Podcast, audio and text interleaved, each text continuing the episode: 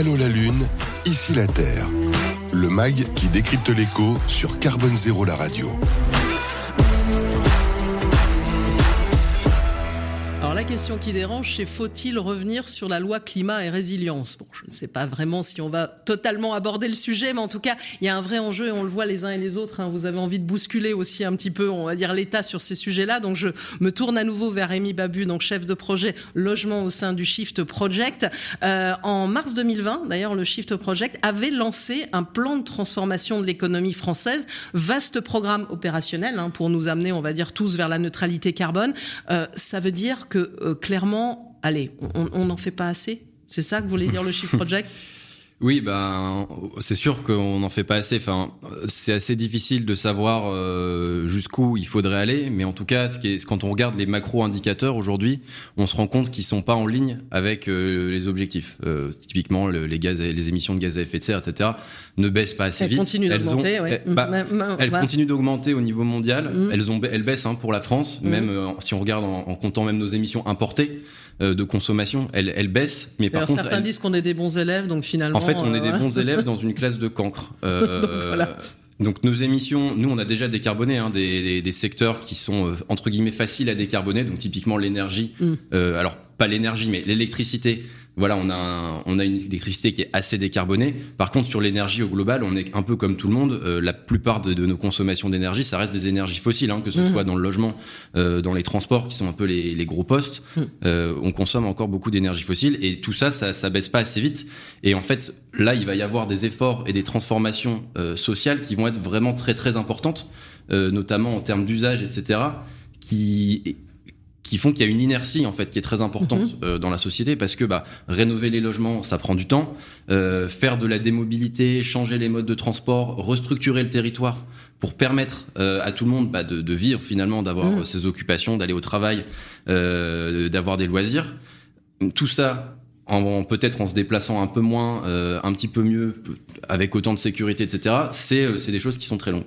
Alors, vous, vous êtes spécialiste du logement, donc c'est pour ça aussi qu'on va en parler euh, en, particulier. On sait bien, alors euh, le bâtiment, c'est 25% des émissions de gaz à effet de serre à peu près en France, c'est ça ou dans le monde? euh, Oui, quoi? non, le, mmh. bâtiment, c'est ça, c'est à peu mmh. près 25% des émissions de, gaz à effet de serre en France, c'est 40% de la consommation d'énergie finale, donc c'est vraiment un, gros morceau. le, alors c'est, non, je dis 25%, pardon, c'est 20%. Mmh. en fait, c'est parce que ça dépend un petit peu comment on compte aussi. Mais on, c'est 20% des émissions de gaz à effet de serre, 25% si on compte juste les émissions euh, liées à l'énergie, 28% si on compte juste les émissions liées à l'énergie. Euh, donc le, le logement, ouais, voilà, dans tout ça, mmh. c'est 12% hein, des mmh. émissions et 28% de la consommation d'énergie. Quand on parle de consommation d'énergie, la partie vraiment importante dans le logement, c'est la chaleur. Oui. Euh, parce qu'on a, bah voilà, on est dans l'hémisphère nord, il fait froid l'hiver, on a donc, besoin donc de visiblement et étrangement, on parle pas suffisamment. Enfin, même par exemple, même les acteurs de la chaleur renouvelable ne cessent de répéter, mais euh, parlez-en de la chaleur, parce que c'est quand même un poste important. On se parle d'éclairer, on nous parle d'électricité. Les scénarios sont très tournés vers l'électricité, mais la chaleur est quand même un, enjeu majeur. Alors ouais, on a un gros tropisme électricité en France, hein, toujours le débat euh, pour ou contre le nucléaire, etc., qui finalement, à mon sens, c'est pas trop le sujet parce que qui, est très politique finalement. Il est très politisé, mais en fait. Euh, pour moi, enfin voilà, c'est un peu un débat technique. De toute façon, il faut réussir à, continuer à faire aussi bien et même un petit peu mieux, mais ça va être beaucoup un travail de technicien. Même si, euh, bien sûr, il y a des choses à mm. débattre, hein. mais par contre, la partie, l'autre partie, tout ce qui n'est pas l'électricité, pas décarboné, c'est des efforts et des transformations qui, au niveau individuel de chacun, vont être beaucoup plus importantes.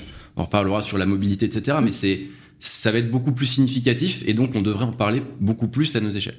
Sur le sujet de la chaleur, effectivement, euh, on n'en parle pas beaucoup. Mm. Euh, ça commence à monter un petit peu, hein. comme vous le disiez, il y a les acteurs du, de ce secteur-là, il y a eu un article dans Le Monde, par exemple, l'autre jour, etc. Mais effectivement, il faudrait en parler un petit peu plus, dans le sens où c'est un, un type d'énergie un petit peu plus parti, enfin un petit peu particulier par rapport à l'électricité. Mm. L'électricité, c'est une énergie qui est très très noble, c'est-à-dire qu'elle elle nous permet de faire euh, tout et n'importe quoi. C'est l'énergie qu'on sait le mieux euh, transporter et transformer surtout. Mm-hmm. On sait la transformer en mouvement, on sait la transformer en lumière, on sait la transformer aussi en chaleur.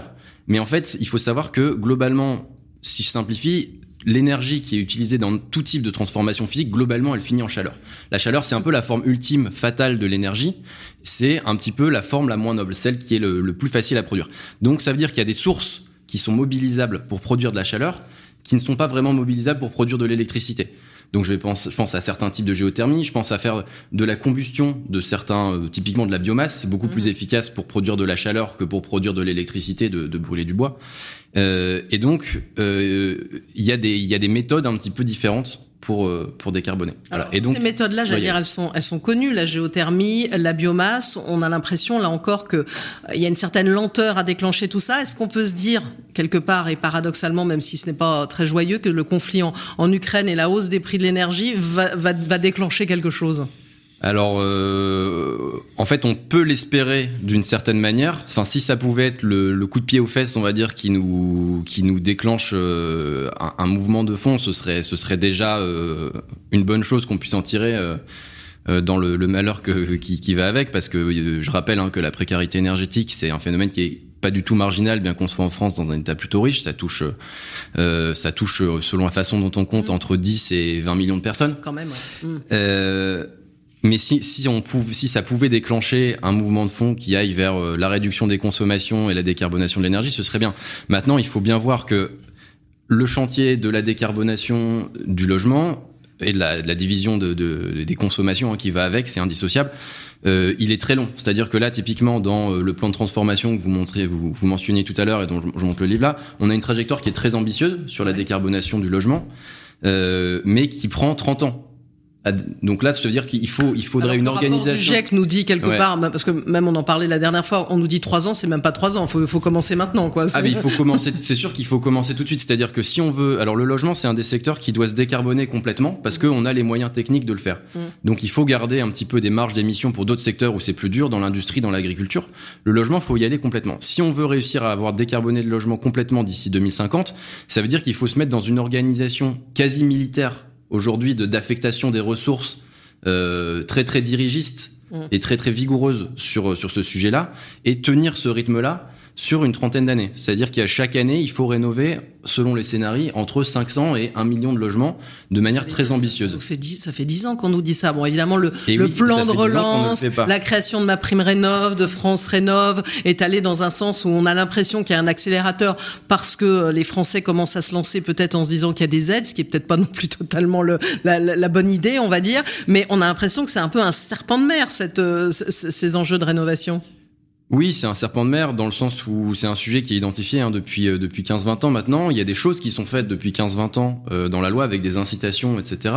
Euh, mais après, il y a euh, à la fois un manque de, de l'ampleur des moyens. Mm-hmm. déjà, enfin juste si on regarde les chiffres en termes financiers, typiquement, on peut aller voir les travaux de I4C, qui est mm-hmm. l'Institute for Climate Economics, qui est un, un think tank sur spécifiquement sur ces sujets économie et climat qui dit que voilà globalement on est à peu près euh, au niveau d'investissement sur ce qu'on devrait faire en termes de rénovation par euh, étape. Mhm. Par contre en termes de rénovation globale, donc c'est les plus ambitieux, celles qui traitent tous les gestes, on est à euh, zéro sur une somme qui est à peu près le double de celle qu'on met sur les rénovations par geste.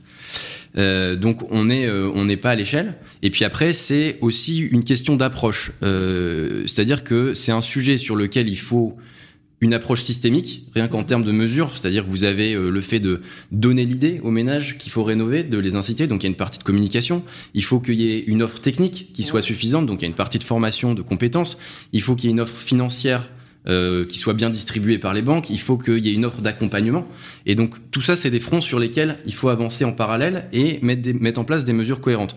Aujourd'hui, c'est pas beaucoup fait, et puis euh, il n'y a pas forcément un raisonnement à la bonne échelle. On a beaucoup raisonné en termes de budget, si vous voulez, typiquement le mm. l'enveloppe du CITE, donc qui est l'ancêtre de ma prime rénov, avait été euh, rabotée de moitié plutôt pour faire des économies. Grâce au plan de relance, encore une fois, on est plutôt sur une chance dans le malheur, entre, on va dire, elle est revenue au niveau euh, précédent, mais euh, on était plutôt sur une approche comptable. Là, depuis quelques temps, il y a des euh, indicateurs un peu plus pertinents, notamment au microéconomique, qui vont entraîner le choix des ménages, qui commencent à entrer dans le langage institutionnel. Je parle de reste à charge, donc combien les ménages doivent investir, qui est un, point bloquant quand même, en particulier pour les ménages les moins aisés. Euh, je parle de d'équilibre en trésorerie, c'est-à-dire est-ce que les mensualités de, des prêts que je vais contracter, elles vont être compensées ou pas par les économies d'énergie que je fais. Donc ce genre de choses-là commence à arriver, mais c'est très tard. Alors, si j'ai posé la question peut-être en introduction, faut-il revenir sur la loi climat et résilience? Elle était peut-être un petit peu trop, on va dire, encore légère par rapport à ces enjeux. On n'évoque peut-être pas encore assez la sobriété, euh, Rémi Babu? Ouais, alors euh, au-delà de la sobriété, hein, même qui est pas, enfin, qui, qui va aider. Euh, je, là, je parle spécifiquement pour le logement. Elle va aider. Après le logement, si on arrive à le transformer, surtout avec de l'efficacité, en isolant les enveloppes, en changeant les systèmes, c'est un secteur qui sera pas forcément très différent. Mm. Après, bien sûr, un peu de sobriété va aider. Hein, tout ce qui est bah, euh, les équipements hydroéconomes pour chauffer moins d'eau, euh, des, des, plus petits frigos, euh, des surfaces aussi plus plus adaptées, c'est-à-dire mmh. pas chauffer un, un, volume trop grand par rapport à la taille du ménage, etc. Il y a des mesures techniques qui peuvent aider à ça, mais globalement déjà en faisant de l'efficacité sur les logements, on va s'en sortir et donc on, ça va pas trop contraindre les modes de vie. Par contre, la loi climat et résilience, effectivement, elle va dans le bon sens. Faut pas revenir dessus. Il y a des bons outils qui ont été mis en place dedans. Euh, je pense euh, à un titre qui est un peu passé sous les sous les radars, titre 8 sur euh, l'évaluation, la planification, qui qui fait des bonnes choses. Spécifiquement sur le titre se loger, euh, il y a des bonnes choses. Donc je mhm. disais, il y a euh, typiquement l'interdiction de rénover euh, les passoires, euh, l'interdiction de rénover, l'interdiction de louer, pardon, de louer les passoires, les, passoires thermiques à partir de 2028, 2025, 2028, 2034. mais ça, par exemple, ça va pas assez vite. C'est-à-dire mhm. que dans les scénarios sérieux, les l'ensemble des logements de, de classe G, F, E respectivement, donc 2025, 2028, 2034, ont quasiment disparu à ces dates-là. Et là, on parle juste dans la loi des logements qui sont mis sur le marché par des bailleurs privés. Hmm. Donc, enfin, des bailleurs en général. Euh, donc, euh, voilà, c'est pour vous dire, et c'est la moitié peut-être des logements, parce que l'autre moitié est euh, occupée par des propriétaires occupants. Donc, on n'est on n'est pas du tout euh, sur une, une vitesse suffisante. Voilà. Voilà. Donc, on va dire en conclusion, il faut quand même accélérer. Il faut accélérer. bah, merci à vous, Rémi Babu, donc de Shift Project, hein, qui est chef de projet euh, logement pour cette séquence autour de, de ces enjeux et cette question qui dérange peux me permettre une réaction Je vous en prie, oui, vous pouvez. Euh, euh, c'est le but. Voilà, non, parce qu'en fait, en Allemagne, donc c'est un peu une, question, parce que euh, vous disiez la question de la sobriété, a priori, n'est pas nécessairement un problème dans le champ du logement. Or, enfin, on, on, on, voit que, par exemple, en Allemagne, où ils sont en avance sur nous sur la question de la rénovation, on voit qu'il y a des effets rebonds assez importants mm. et, et, très problématiques qui viennent à la limite remettre en cause le, le, le programme, dans la mesure où on voit que les, les ménages ont tendance à plus chauffer et d'autre part que la taille des logements a tendance à aussi être augmentée. Donc euh, c'est un, un, processus extraordinairement classique euh, quand, euh, quand on voit le fonctionnement des innovations technologiques, elles sont, elles sont régulièrement rattrapées par ce type d'effet. Donc je me demande s'il faut quand même pas penser la question de la sobriété. Voilà, donc c'est une question qu'on peut soulever. On pourrait poursuivre le, débat, mais en tout cas le mot, j'allais dire sobriété, on en parle de plus en plus. On ne sait pas toujours vraiment ce qu'il y a derrière, mais il y a une vraie question à poser parce qu'on sait aussi que c'est bien de construire un beau bâtiment, mais il y a l'usage aussi derrière, et c'est quelque part ce que vous venez d'évoquer. Alors on va continuer hein, dans ce mag avec un autre sujet. Là, on va parler de sobriété numérique. J'ai envie de vous poser euh, rapidement la question à, à, tous les trois. Est-ce que vous suivez de près euh, vos consommations numériques, Régis Conning ah, mais consommation numérique, ah oui, bien sûr. Enfin, je les suis. Est-ce que alors j'ai pas de compteur de consommation numérique? D'ailleurs, je pense que ça fait partie des choses qui seraient intéressantes de réfléchir à un concept de consommation numérique parce qu'on sait que bah, quand on regarde euh, quand on regarde aujourd'hui une série en streaming, euh, bah, euh, ça consomme beaucoup plus d'énergie que de la que de la recevoir à la télévision hertzienne. Euh, et donc tous, toutes ces questions-là, je trouve que le, on, manque encore de d'indicateurs, de, de capteurs, de culture sur ces sujets-là. Mais oui, on fait attention, on fait attention à nos usages. Alors je sais que c'est un sujet aussi au, sein du Shift Project. Bon, Rémi Babu, c'est pas votre spécialité, mais c'est un sujet la sobriété numérique. Spécialité, mais la page d'accueil de mon navigateur, c'est un compteur de, des, des, des mégaoctets consommés entre la vidéo et, et, le reste globalement. Et je peux vous dire que même si je regarde pas beaucoup de vidéos, ça, ça pèse à peu près autant. Voilà, vous êtes un. C'est une question de pas renouveler trop souvent ces équipements, et ça, euh, j'ai pas de compteur, mais je fais attention. Ouais, vous êtes un, bon élève. Il faut pas oublier que la sobriété numérique passe d'abord par l'allongement de la durée de vie des équipements et de garder ses smartphones, ses Et tout son matériel beaucoup plus longtemps. Hein. Exactement. Alors Christophe Gay aussi? Vous avez un compteur Non, j'ai pas de compteur. non. Et de fait, euh, je me, trouve sous-informé en fait sur euh, les impacts effectifs euh, de mes pratiques numériques. Alors, je sais grosso modo que la vidéo est extraordinairement consommatrice, mais j'ai pas d'ordre de grandeur en réalité qui me permettrait de contrôler mon ma consommation. Et, d'ailleurs, je trouve que ça renvoie à une question plus générale, c'est que j'ai l'impression que les Français, comme moi, un peu, n'ont pas une idée très claire au fond des impacts numériques de leur mode de vie général. Et nous, une des, mesures qu'on préconise désormais, c'est justement la mise en place d'une sorte de compte carbone qui, sans aucune dimension contraignante à ce stade, permettrait à chacun d'avoir une vision beaucoup plus claire de la réalité de ce que son mode de vie habituel produit comme type d'émissions en termes de, de gaz à effet de serre. Allô la Lune, ici la Terre. Une émission à réécouter et télécharger sur le site de Carbone Zéro la radio et sur toutes les plateformes de streaming.